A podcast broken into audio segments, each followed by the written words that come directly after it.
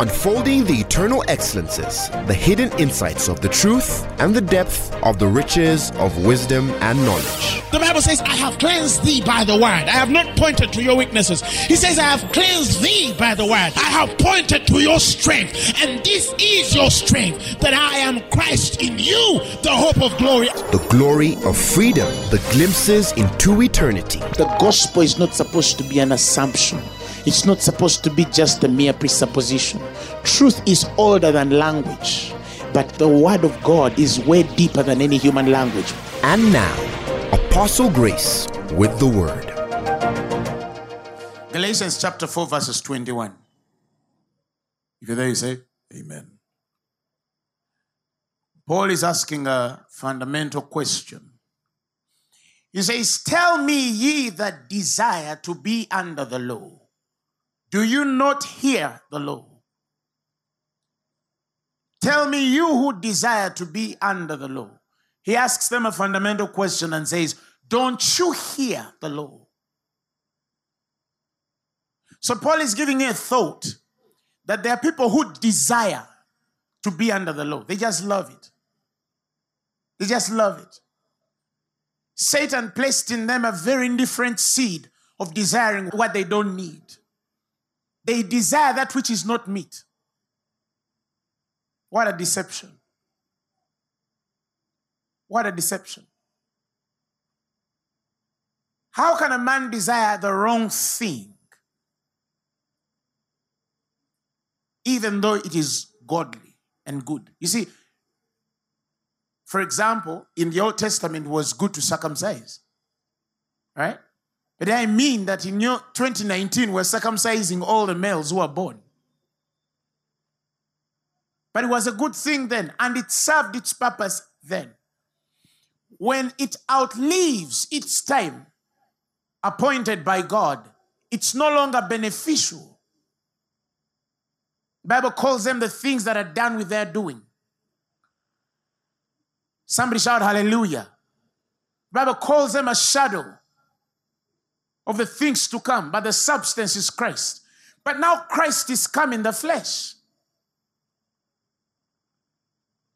So not all things that we read in Scripture are applicable for our time. And so to desire, firstly, we must have the full revelation of the purpose of God in the appointed time within which we are. Now, he's now talking to a certain group of people. He says, tell me ye that desire to be under the law. Do you not hear the law? In other words, he's saying when a man desires to be under the law, he has not heard the law. The law speaks another language from what is intended to the man who has not yet understood God fully. There is a knowledge within the law that communicates a certain way to those who are under the law and to those who are not under the law. There's a certain understanding. So when he asks them, do you not hear the law? It means that the law was speaking something that these men who desire to be under the law don't hear. That means people who desire to be under the law actually don't listen to what the law is saying. They are disobedient to the law. If a man desires to be under the law, he's disobedient to the law. Somebody shout hallelujah. He says, for it is written that Abraham had two sons, the one by a bondmaid, the other one by a free woman. But he who was of the bondwoman was born after the flesh, but he of the free woman was by the promise. So there are two children, by the same man Abraham. And Abraham in Scripture is a representative of faith. Are you following me? And the Bible says, which things are an allegory? For these are the two covenants. The one from Mount Sinai, which gendereth to bondage, which is Hagar. It's Mount Sinai, it gendereth to bondage, which is Hagar. That means it leads to bondage. The end of it is bondage. Why? Because the law did not come to make men righteous. Somebody shout hallelujah. No, the law came to prove all men under sin, such that they will desire Jesus. That's why the Bible says that the law was a schoolmaster that led us to Christ. The responsibility of the law was to show you how evil you are, even in your goodness. Praise God. Such that you would respond to the desire and need of a Savior.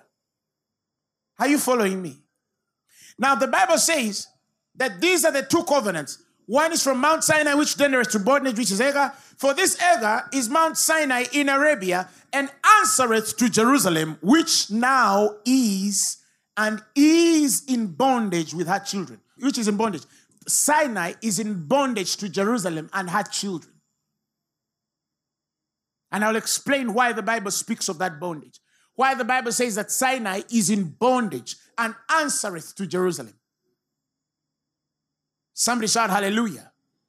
And the next verse says, he says, but Jerusalem, which is above, is free, which is the mother, hey, which is the mother of us all. Jerusalem is free, which is the mother of us all. And the Bible says, for it is written, rejoice thou barren that bearest not, break forth and cry thou that tra- travailest not, for the desolate hath many more children than she which has a husband. But now we, brethren, as Isaac, are the children of the promise. And the Bible says, but as he that was born after the flesh persecuted him that was born after the, fl- the spirit, even so it is now. The war between law and grace will never end. Come to terms with it. Somebody shout hallelujah. Verse thirty says, nevertheless, what says the scripture? He says, cast out. This is what the Lord is telling you. Cast out the bondwoman and her son. For the son of the bondwoman shall not be heir with the son of the free woman. What is the Lord telling you? What is the Lord telling you? Let me go if you have Christ. That's what the Lord is telling you. It's telling you, if you have received Jesus, let me go. I've done my part as the schoolmaster that led you to Jesus. Now let him take over and deal with the details of your moral life. Let him deal with the details of your present and the future. He's a better minister because you're of the promise. Somebody shout hallelujah. And so we ask ourselves, why does the Bible say that Jerusalem is above and Sinai is in bondage and answer it to Jerusalem? You know, the Lord told me um, recently, he was talking to my spirit about how we need to go back to redefine salvation. Because I realize that the reason why many of us are not having the full account of the glory and the anointing that follows every man that believes God, I believe that not many of us were told fully what it means to be born again. Born again is not just a transition from one thing or to another thing. Being born again is not just the changing of your character and mind. Being born again is not simply embracing a story. No true salvation, to the extent of getting a man born again, does not involve a death. It's not possible. This death precedes your born again experience.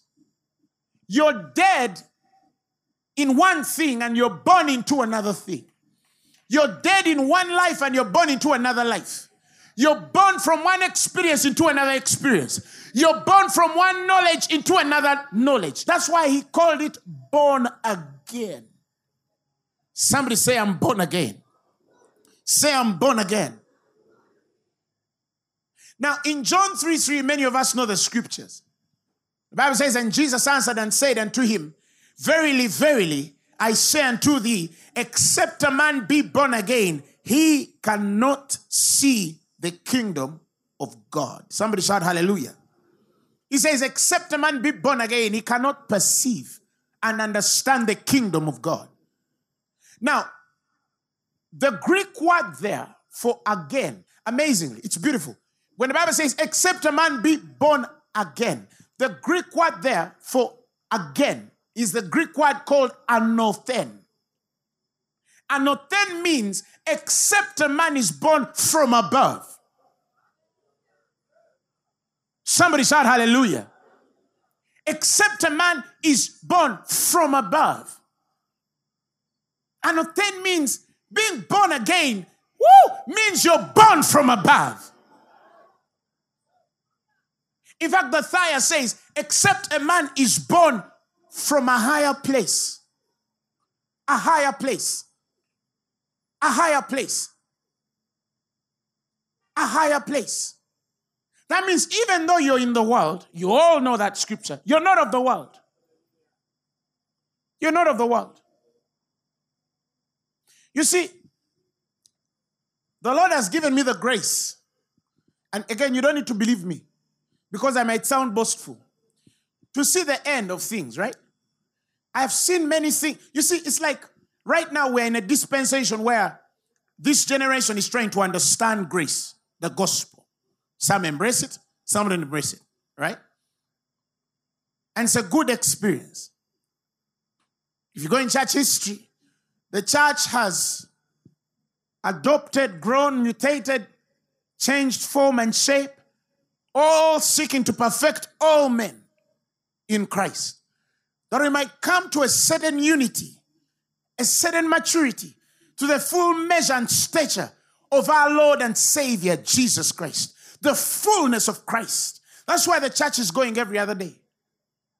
And that means the things that you know, many of you take for granted, were not known many years ago. It's like if you got the Gospels, Matthew, Luke, John, and what? Mark.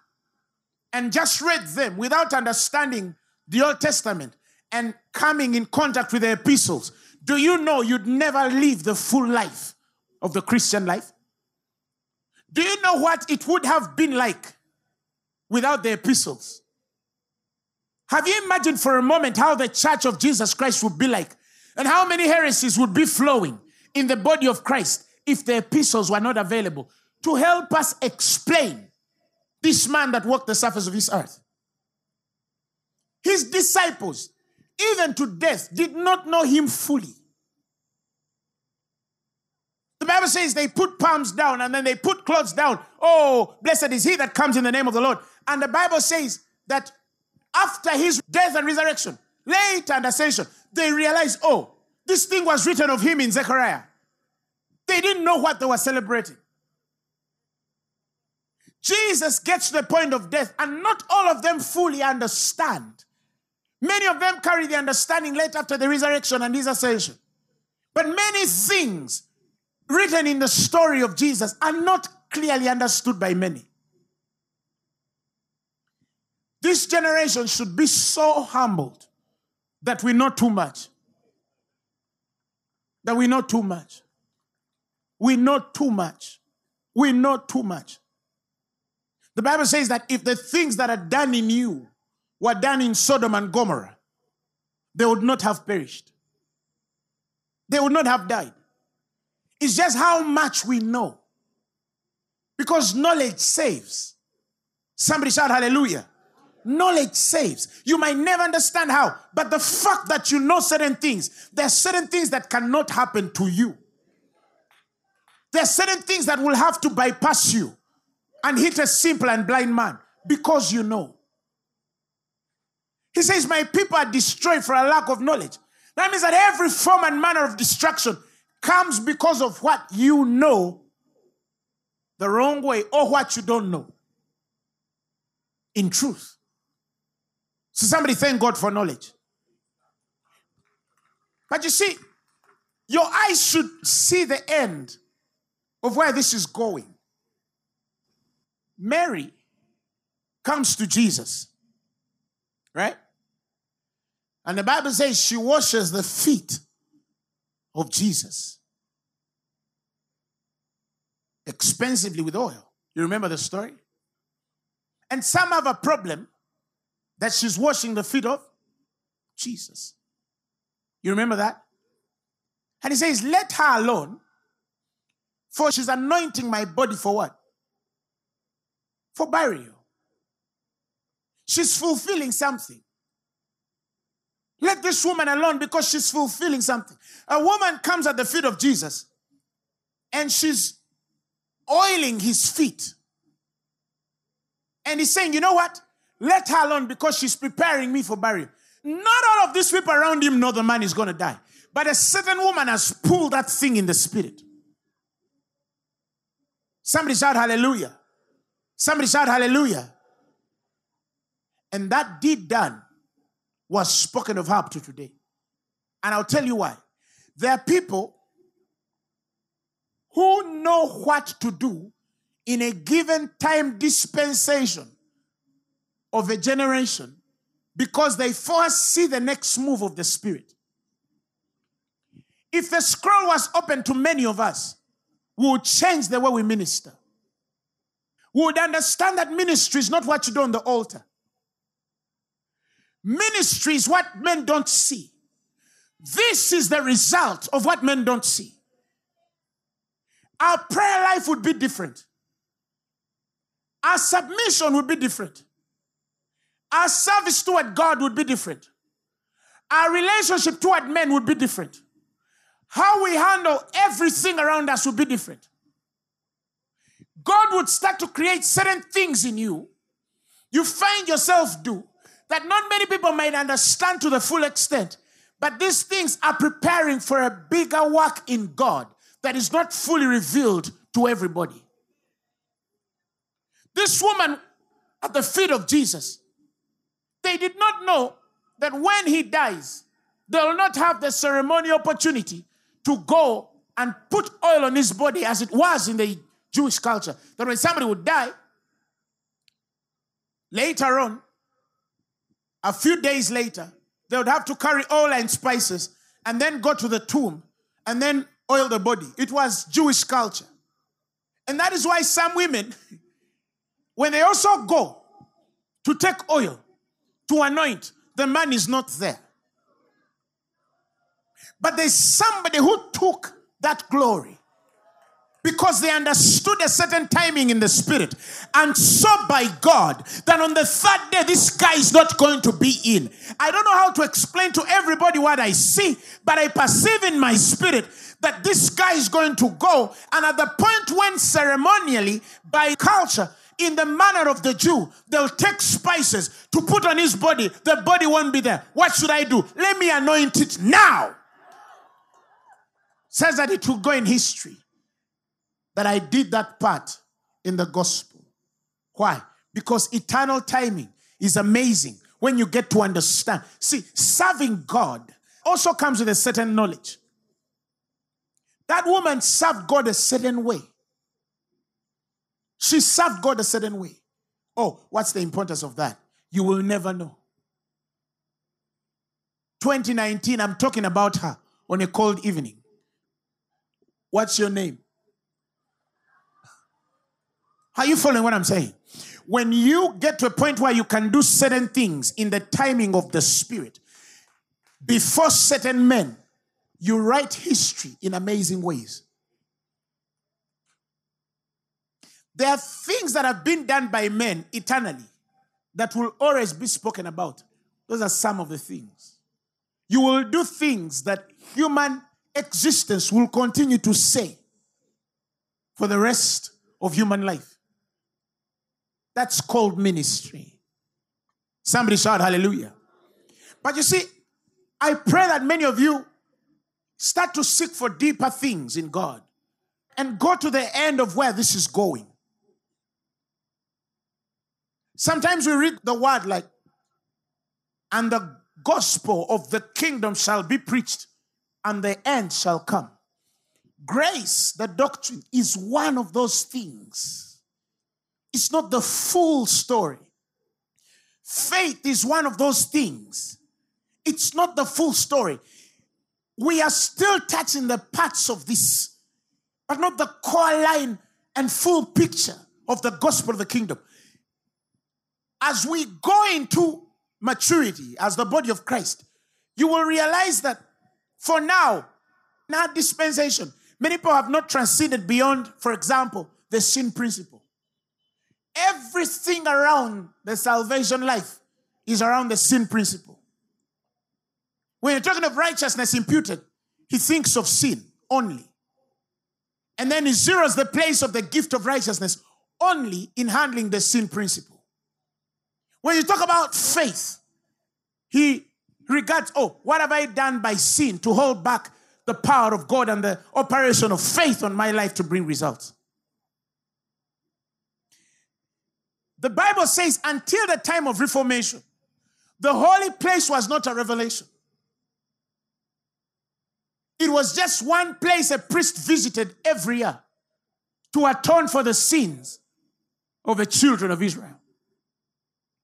And the satisfaction of their purification of their conscience, to know that they were free because a priest went on behalf of them. Imagine, a priest went into the highest presence on earth of God, and all he could present was a mediation of sin for men. Are you following what I'm saying? Have you ever thought for a moment, if that generation had gone past the place of the atonement of sin? When Jesus became the perfect sacrifice, the propitiation of our sins, the pure and sheer atonement of our sins, and the Bible says he went in once and for all, and the veil was torn betwixt for all of us to enter. Some people still enter there for the atonement of sin. And when you talk about that, they say, oh, this man, he thinks sin is light. No, no, I'm not saying sin is light. I'm only saying that you need to understand what it means to be born from above. You need to understand what it means to be born from a higher place. God has not called the New Testament dispensation church to go in the Holy of Holies to debate sin. There is more in God than dealing with your sin. Sin is one of them, but it's not the only thing between man and God. That is why many people can't pray, because their prayers are around the sin and its consciousness. That's why many people cannot enjoy the presence of God. They cannot behold the beauty of His holiness, because everything is around, am I in good terms with you? Am I in bad terms? What can I do to be in good terms such that you can move on my behalf? And every time a man does that, you are disqualifying the testimony of Jesus Christ. God is not moving on your behalf because of what you did. Oh, foolish Galatians, who bewitched you? Now that's another level of witchcraft. It's happening in the body of Christ, and many don't know. Some people think that witchcraft is these funny guys who smoke pipes and go underwater. That's not witchcraft. Galatians three gives you a certain level of witchcraft. Men were bewitched. That means that there's a deliberate operation from hell to hold hostage the minds of men from the knowledge of truth, to truly know what Jesus Christ has done. He goes on ahead, I think, in the third verse to ask them, are you foolish, having begun in the spirit? He says, are you now made perfect by the flesh? And he says, have you suffered so many things in vain, if it be yet in vain? He says, he therefore that ministereth to you the spirit, the God who gives you the anointing to open the blind eye, to raise the dead person, to build whatever you have to build. He says, and worketh miracles among you. Does he do it by the works of the law or by the hearing of faith? How does he do it? Does he do it because you're a good person? No. He does it by the hearing of faith. And of course, the man of logic will ask me, so does that mean that what we do is inconsequential? Does that mean that then I should continue to do stupid stuff, foolish things? Because either way, God does not deal with me in the anointing except by the hearing of faith. And then I ask you this one question. Are you born again? I cannot tell you no. That's not what I mean. I just have to ask you the question, are you born again? Because if you're born of the Spirit, you can't ask such a question. How? How? If you're born of God, the Bible says you cannot. He says that which is born of God does not deliberately, knowingly, habitually practice sin. Why? Because God's nature abides in him. His principle of life, the divine sperm, remains permanently within him. And he cannot practice sinning because he's begotten of God. When the church will fully understand that we are born of God, we will not be addressing sin. Sin will not be on our pulpits. We won't even talk about stop doing this, stop doing this, stop sleeping around, stop taking alcohol, stop lying. We will not do that. Why? Because a man born of God knows who he is. You understand? He knows how to keep himself. He's taught by God. I'm not saying you've not messed up. I'm only saying outgrow it, move on, get out of it. Somebody shout hallelujah. When somebody says, you know, because of grace, I can do this, that person needs again to be told what it means to be saved, to be born again. That's the problem. The problem is they've not understood that they're a new creation, that they've been purged. Somebody shout hallelujah. Somebody shout hallelujah. They've not understood what it means to come from above. The gospel of the kingdom goes deeper than just the sin principle and faith toward God. Those are first principles. Repentance from dead works and faith toward God. Those are first principles. Those are the very basic principles, the first things. What about dominion? What about justice? And I'm not talking about justice. You're seeking or fighting for the justice of one or two, that's one simple thing. I'm talking about people who can judge a matter on behalf of a nation and God will hear.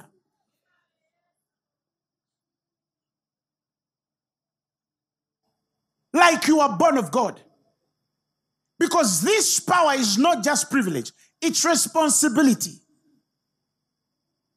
That's why Christians don't live beyond their basic provision, house, tuition, school fees, food, clothes, houses. They don't speak to nations.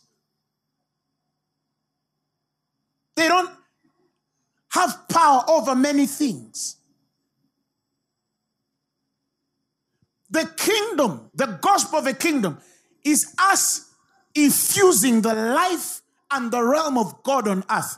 That men will look at us and say, these guys are different. Somebody shout hallelujah. I'm talking of a power put on an individual. You get in a place and see everything wrong and make one statement and everything changes to the glory of God. I'm talking of people who will change governments. I'm talking of people who will change social systems that are not in line with the gospel. I'm talking of people who have understood the judgments of God so full to the extent in the revelation of his heart, that they also carry the full authority to give the change that is necessary. Certain testimonies will leave our pulpit. Not because they are not testimonies, but because like they're like flu compared to cancer stage four. I mean, we are believing God for things that when we start speaking them, people say, who are you? Where are you from? And you tell them, I'm born from above. Somebody shout hallelujah. Being born from above, not of corruptible seed, but of the incorruptible seed, which is the word of God, it liveth and abideth forever. I saw, I said, the one thing that always blew my head then in that sight and vision was how much power has been given us. That's why when Paul is saying, is praying that the eyes of their understanding should be flooded with light, to know what is the hope of their calling and what is the riches of the glory and inheritance of the saints. And the Amplified says, what is the immeasurable, unlimited, and surpassing greatness of his power in and for us who believe. The power in and for us who in and for us who believe. He said it's immeasurable. It's unlimited. It surpasses your definition of greatness. Somebody say, I'm bigger than men see. There are things that sometimes when I read, I don't know. Immeasurable. Unlimited. Surpassing greatness. The Bible says, as demonstrated in the working of his mighty strength, when he raised Christ from the dead. He exerted in Christ. That's why Jesus left a story. What a beautiful story. What a beautiful story. It was not possible for Jesus to stay in hell, to be held by death. That same power that he exerted in the person of Jesus Christ, that he could not be held, but he was raised from the dead and is seated at his own right hand in the heavenly places. That is the very power that is working in you. Which is what God is saying. Some of you need to understand how much hell needed to put Jesus on the cross. And some of you need to understand how much power was needed for Jesus to be raised from the dead. And many people stay there. They stay at the resurrection. Uh-uh. He is now seated at the right hand of God in the heavenly places. Don't stay only at the resurrection. Come to where he's seated. You know why it's important for you to understand? Because you will never sit in rest to see the victory of God on your life. When you have not understood this, the Bible says that he is seated, waiting for his enemies to be made a footstool. To be what? To be put under his footstool. To be destroyed. To be dealt with. The rest of Jesus at the seat, at the right hand of God, means he sees the end of everything the devil is doing, and he's waiting for the devil to be placed where he belongs. You learn to fight in rest. You stop losing peace and appetite. You stop losing sleep over things. It doesn't matter how bad the news is. There is better news. You learn the right way to fight. You fight like a kingdom warrior. You don't fight like a surviving fellow. Our best battles are when we rest in him. To know that it is finished. He said it. Somebody shout hallelujah. He said it. He said it. He said it. The man of God, Kenneth Hagin, gives a story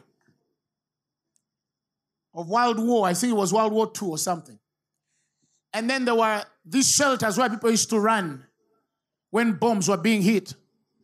And so they used to run into these shelters. And then one person in a group noticed that there was a certain old woman who was not going into that bomb shelter.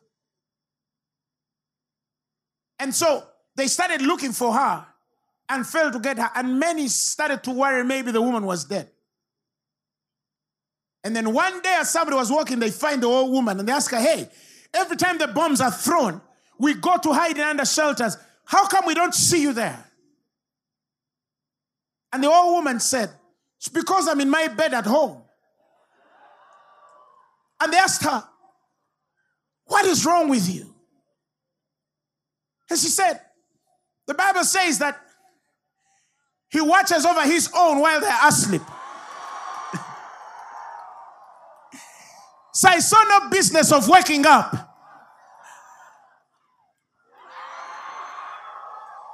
That is faith. That's a rested person. Said he watches over his own while they are asleep. So there's no point of me being awake when God is awake. So I slept through, knowing very well that he will watch over me. Woo! What a faith! What a faith. Somebody say glory to God. Glory to God. Now, this gospel will one day go beyond men dealing with a sin principle. And I see it's coming. I see it's coming. That's why you don't hear us mentioning so much, don't do this, don't do that. We hardly. We do it once in a while, only when the Spirit provokes. But I'm not the kind who will tell you, oh, stop doing this. You're of the Spirit. You know what you're supposed to do. You know who you are and where you're from. Somebody shout hallelujah. Now, some people need to understand that we cannot come from above and relate with the life of the man above when we've not understood the death with which we have died. The Bible says in Romans chapter seven, verse one, he says, know ye not, brethren. He says, for I speak to them that know the law. He's talking to them who know the law. He says, how that the law has dominion over a man as long as he is still alive. Do you know the law only has dominion over you as long as you're still alive? As long as you still have the breath of man, the law has dominion over you. So you cannot say, I'm not under the law when you're still alive. That's why we should examine this thing called salvation, because many people think they are saved. They are born again, sorry, but they are not. Heaven will shock people. Some people think they're born again, but they are not. Because you see, with the heart a man believes and confession is made to salvation. And we are not sure whether all the people who confessed salvation really believed in their heart. Some were just scared. They were scared of hell and the fire. They watched a certain play. And the devil was taking. You understand? So come and receive Jesus. Then they come and hug Jesus because they don't want to go to hell.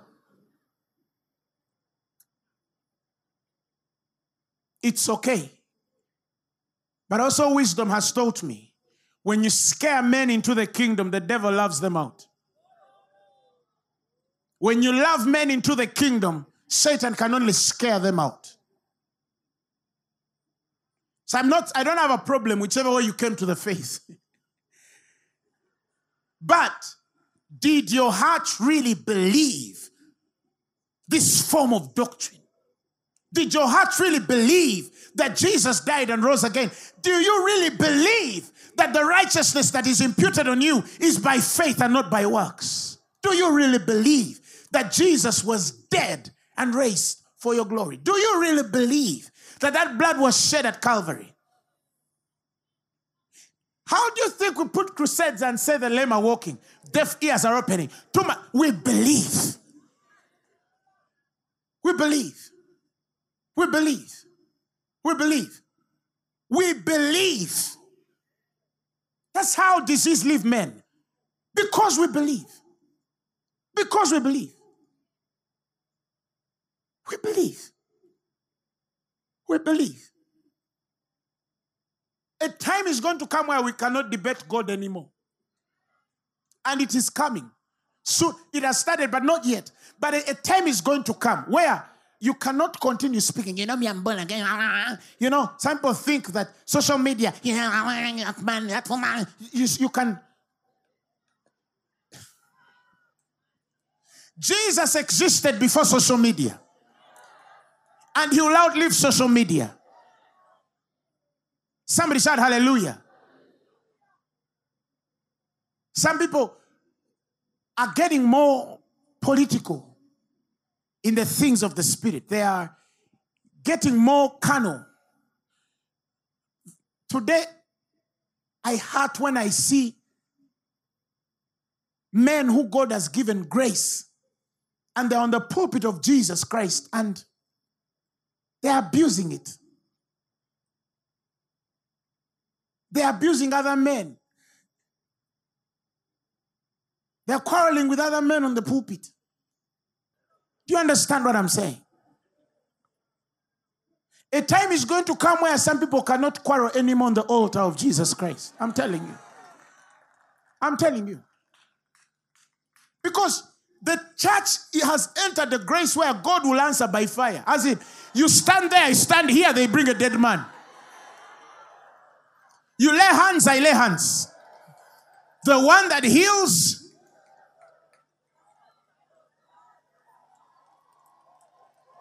Don't you think we have talked for so long? We have talked for so long. One time I was somewhere at Benchwanuka there, and a certain Muslim fellow started, you know, you must say, I don't believe in you. I told him, lame people everywhere. Let us just go together. Let's just go. And I was serious. Because there's no God can't shame me there. Uh-uh. Uh-uh, he can't. He can't. He can't. He can't. Tell him no. Let's look for a crippled person. And we see. Muhammad sallallahu alaihi wasallam and Jesus Christ of Nazareth. Somebody shout hallelujah. A time has come for people to see your God. And they say, oh, oh. We cannot continue debating. This one, that one, even the other one. Me, I don't believe in the other one. I tell me I believe in that one. Hey, me, I have reservation. No. Somebody shout hallelujah. A time has come where, because knowledge is increasing. So wisdom is justified of her children. Some of you will speak and people will say, ah, no, this is a woman of God. Because of the wisdom coming out of your spirit. Somebody shout hallelujah. Tell your neighbor you don't waste time in the presence of God. But I was trying to bring us to something here. He says, I speak to them that know the law. How that the law has dominion over man as long as he lives. Verse four, let's skip there. He says, wherefore, my brethren, ye also are become dead to the law by the body of Christ. When you say that I'm a believer and I'm the body, I belong to the body of Jesus Christ. The Bible says you are dead to the law, that you should be married to another, even to him who is raised from the dead, that we should bring forth fruit unto God. That means we cannot bring forth fruit unto God without understanding the death with which we died. He says, reckon ye yourselves dead unto sins, but alive unto God. Did you see that? Dead unto sins, but alive unto God. When a man is dead unto sin, he's alive unto God through Jesus Christ our Lord. Somebody shout hallelujah. Your old man was crucified with him. He was crucified with him. Your old man was crucified uh, with him. The man of Genesis one, twenty-six, twenty-seven was crucified. Sorry, Genesis two, two, six. Sorry. The, the man of Genesis two, six was crucified with him. The man, he says, now let us form man in our own image. He breathed in him. And he received the breath of life. And he became a living soul. That man died with him. He was crucified with him. The new man is the one of two, six, seven. one, twenty-six, twenty-seven. He's the man from above. He is the man in the full image, nature, likeness of God. Somebody shout hallelujah. You have been born again. You are a new creation. The old is past and now the new. And all things are of God. Somebody shout hallelujah. All things are of God. And that's why he calls us to the ministry of reconciliation through Jesus Christ. What is the ministry of reconciliation? It is the ministry trying to turn normal men into new men, into a different breed, into a different people. But we cannot go beyond this when we are still debating law and grace. We can't.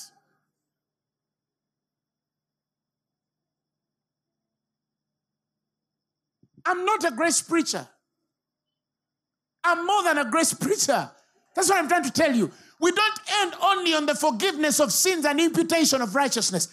After that, we go deeper into the life that comes with the righteousness of God imputed. He says the righteous shall feed many. What does that mean? Think about it. Why does he say that the lips of the righteous shall feed many? It means as a pastor, your ministry can't be small. Somebody shout hallelujah. As a businessman, your business cannot be small. as a teacher, you can't teach few. Somebody shout hallelujah. As a businessman, you can't only have a small business anymore. This thing is bigger than just I have sinned. And the church has to grow. There are people who will never understand what it means to carry grace. But grace is given at the revelation of Jesus Christ. That's what the Bible says. The grace that shall be given to you at the revelation of Jesus Christ. That's what the Bible says. The grace that is to be brought unto you at the revelation of Jesus. When Jesus is revealed, grace is given you. Grace is more than just the thing that keeps you from sinning. That's one of the trillion uncountable things the grace of God wants to do in your life. He says, them that have received the abundance of grace, they shall reign in this life.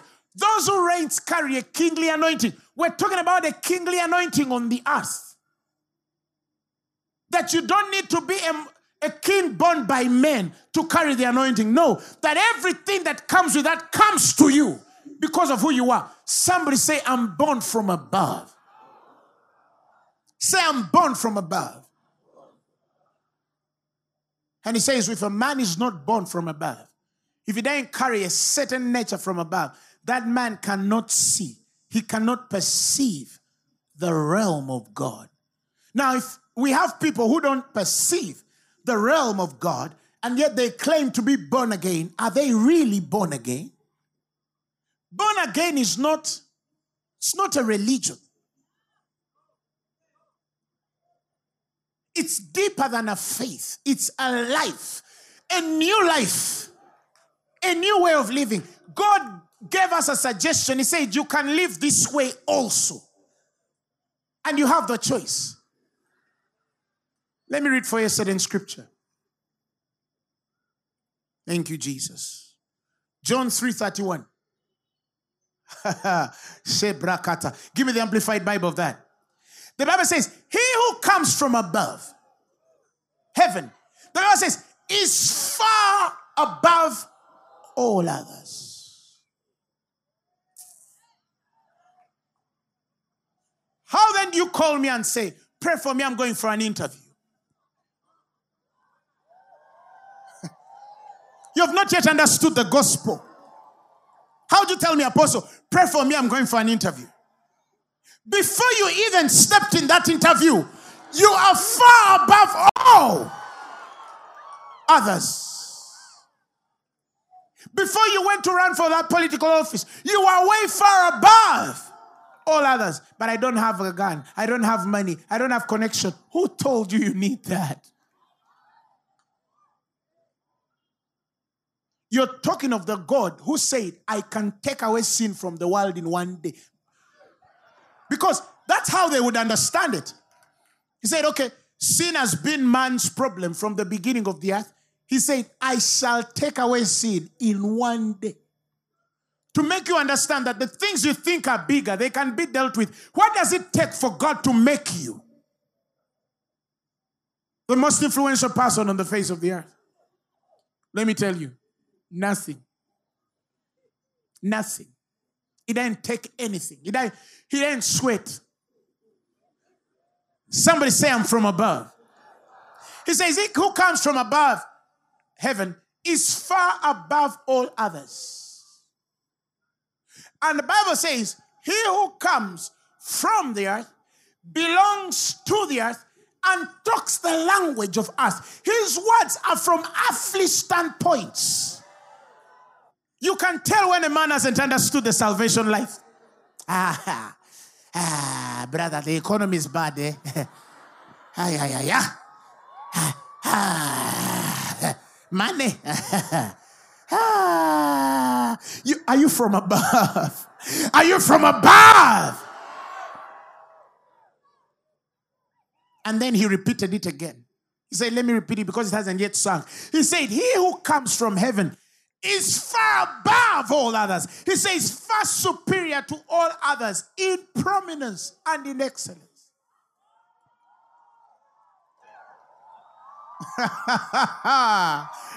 You deserve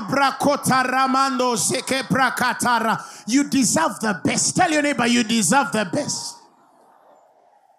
And you belong up there. Tell your neighbor, you belong up there. All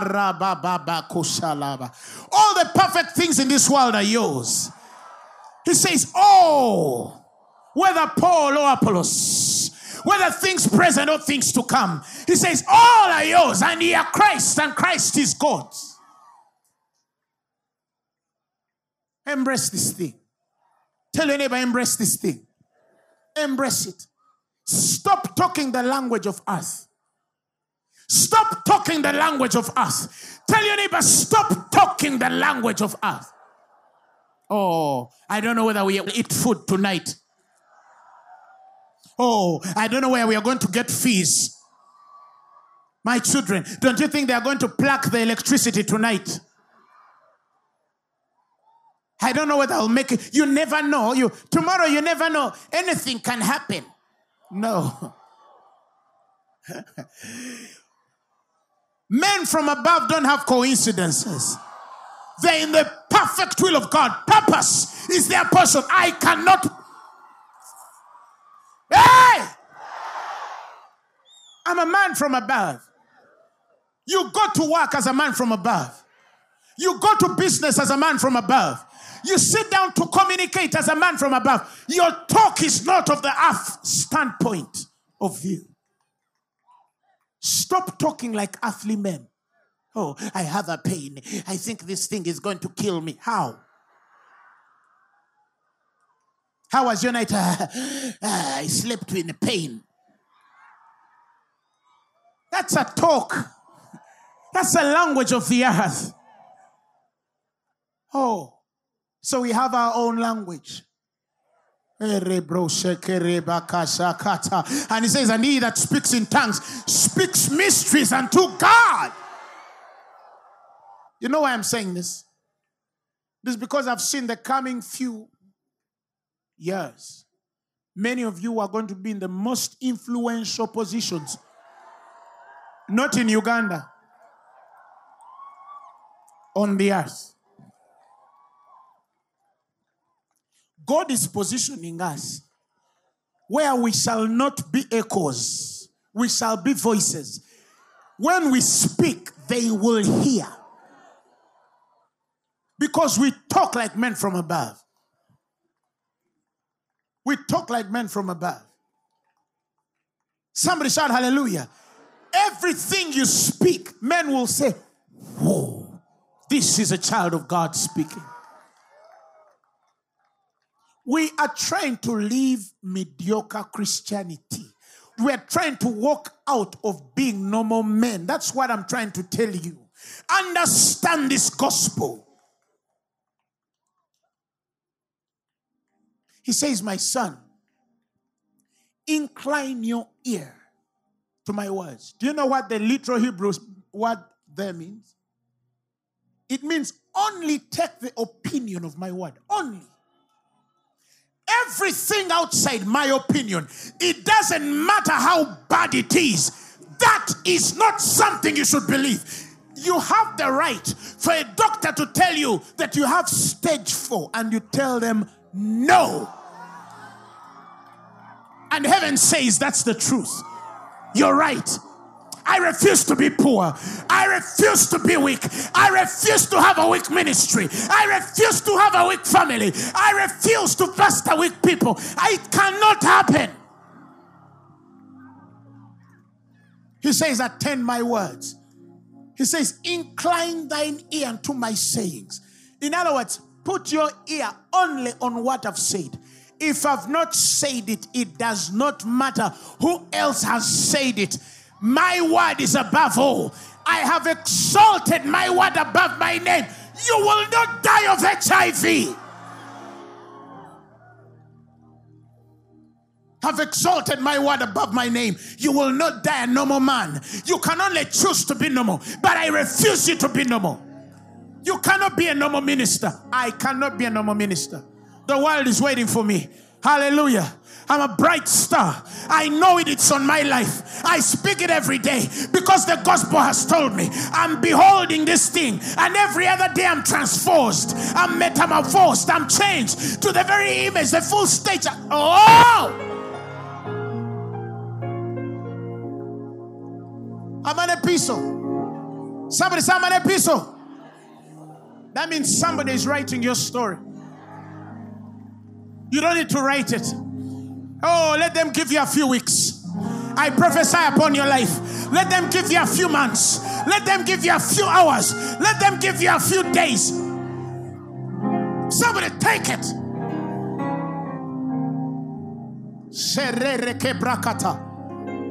That is why you come. To be stirred. That you go back with the mind, I am who I am and I know who I am in God. You will not be ordinary people.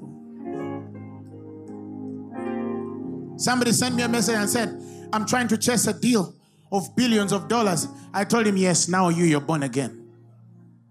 You're born again. This is what we used to preach. You're born again. If that's what you're chasing, you're born again. You're starting to think like you're born again. He said you're the head and not the tail. You are above and not beneath. That you go upward and upward only. Somebody think about this thing. Let it go beyond that excitement you have in your head. Let it be a light to hit your spirit and change the course of how you believe. I refuse to be an ordinary man.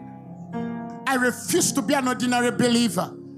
We are believing God for things. When men look at us, they'll be like, is that Africa? And we'll tell them, yes. And guess what? That's what I say to myself every time I go into that mirror. I tell myself, Grace Rubeka, you've not yet begun. This world will believe your God. They will see who is inside you. They will see who is working through you.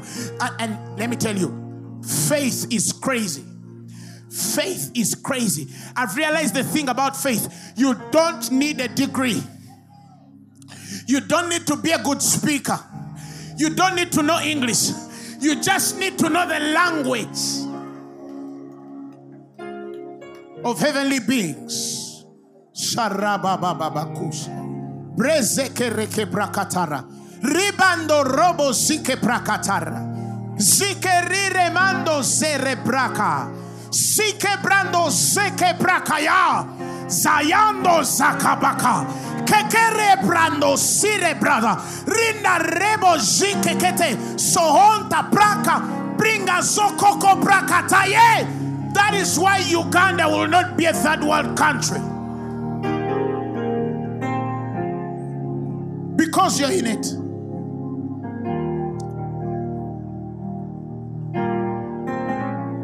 He says these words are life to them that find them and medicine to their bones.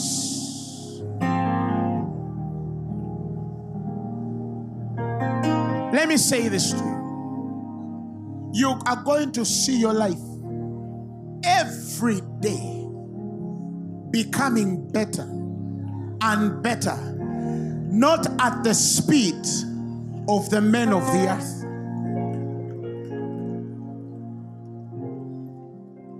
My spiritual eyes are open and I can see.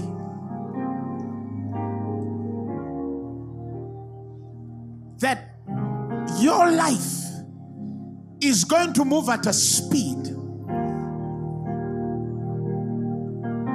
that people will say, mm-mm, this is God. This is God. This is God. This can only be God. It can only be the hand of God. It can only be the favor of God. It can only be the grace of God. Now I want you to open your mouth toward heaven and speak certain words.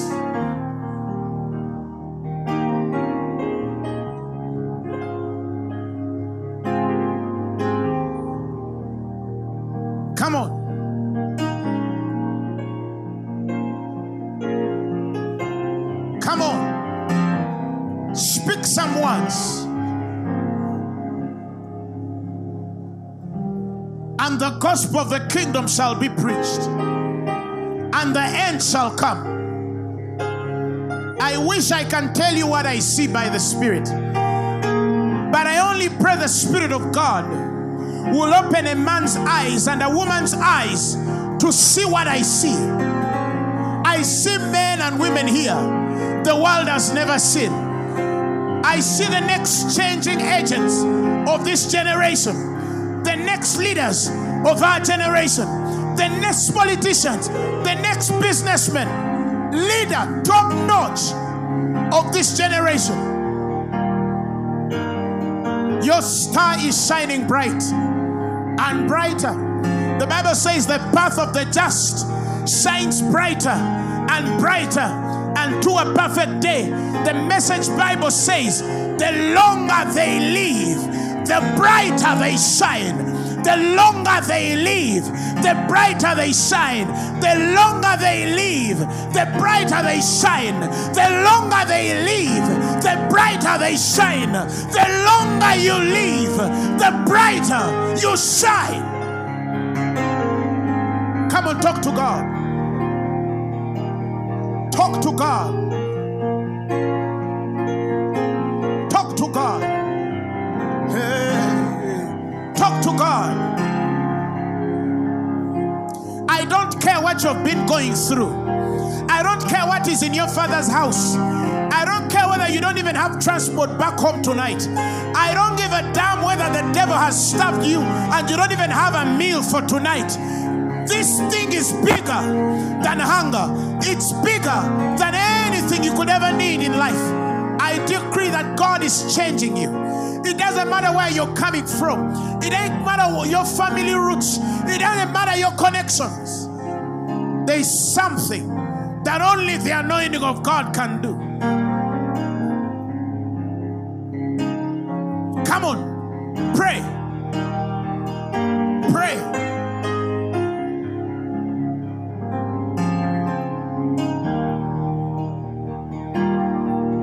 We are growing, we are increasing, we are multiplying every other day.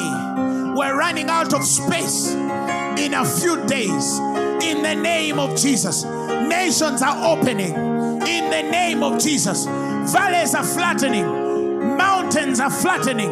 In the name of Jesus, we cannot fail. We're going upward. Money comes, health comes, salvation comes, wisdom comes, glory comes, divine health is your testimony.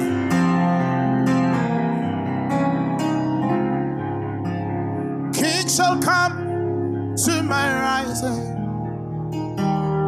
Oh, cause I am favored and grace.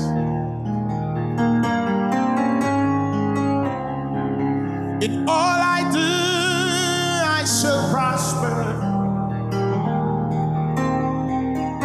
Everything I touch shall be blessed.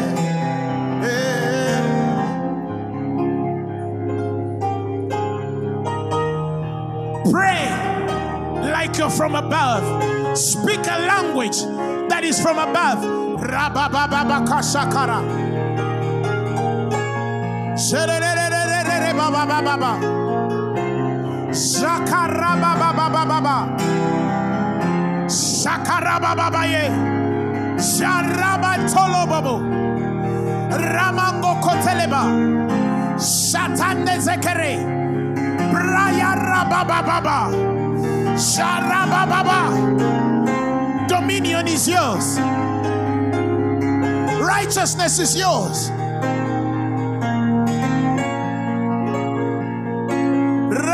Baba, Sheriba Babazo, Habroko Terre.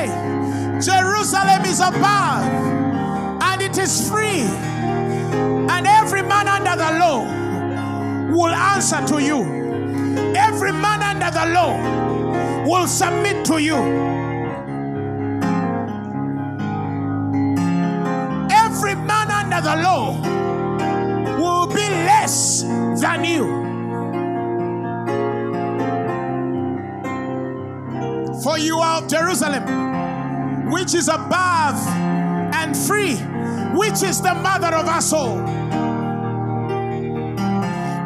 man under the law will have your results. No man under the law will have more results than you. No man preaching the law will produce more results than you.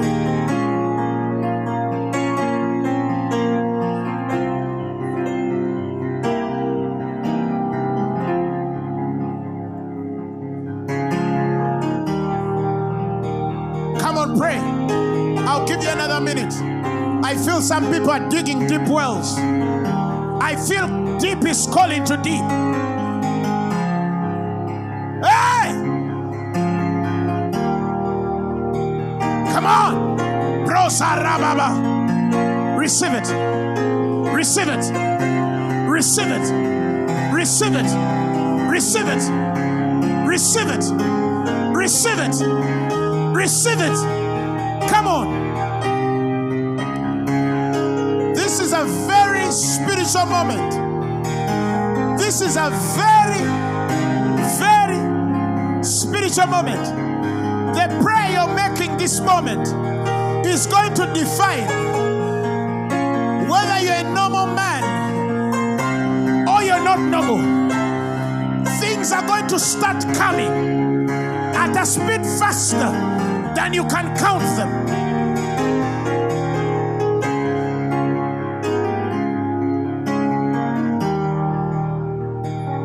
Are defining days for us, Fanero. I warned you that something new is coming. These are defining days for us. These are very defining days for us. These are very defining experiences for us. This is a very defining season for us as a ministry. Somebody receive it. Everybody at the sound of my voice, whether you're live streaming or watching physically, new season is come.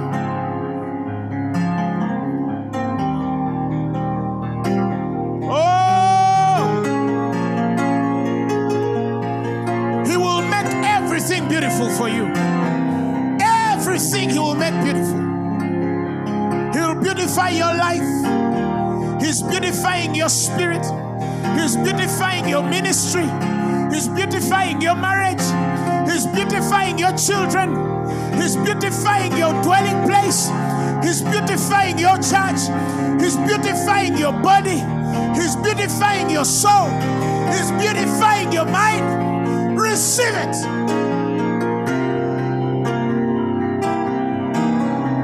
Men will see the beauty of God on your life. They'll see the wonder-working power of God on your life. They'll look at you and see everything on you is beautiful to the glory of God. Your life will be admired. Men are going to admire you. They'll admire everything of you. Everything shall be blessed. Now I want you to take ten seconds and give God a clap like you've never clapped before. Come on. Clap your hands to heaven like you've never clapped. Clap like something has changed. Come on. Come on. Hey!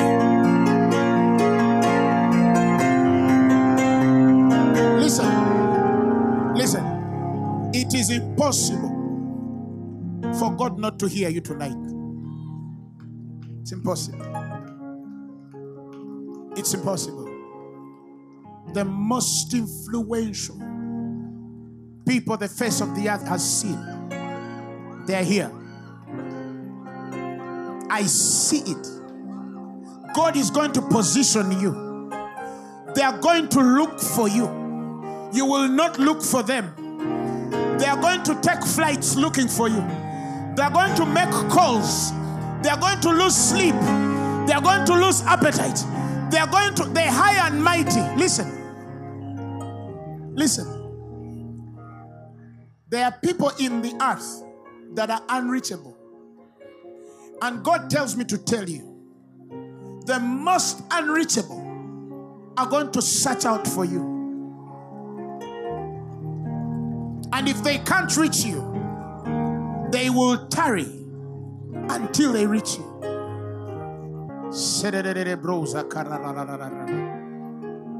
I see a new season. I see a new season for you.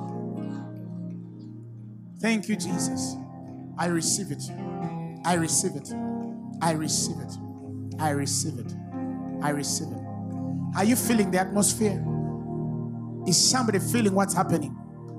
Is somebody feeling what's in the air? That's the seed of greatness. That's the thing that makes men great. That's the thing that makes men different from others. And it's making you different from your family. It's making you different from your character, your, your, your, your color. It's making you different from your nationality. In Jesus' name. If you believe it, shout amen. So if you're here and you've never given your life to Christ,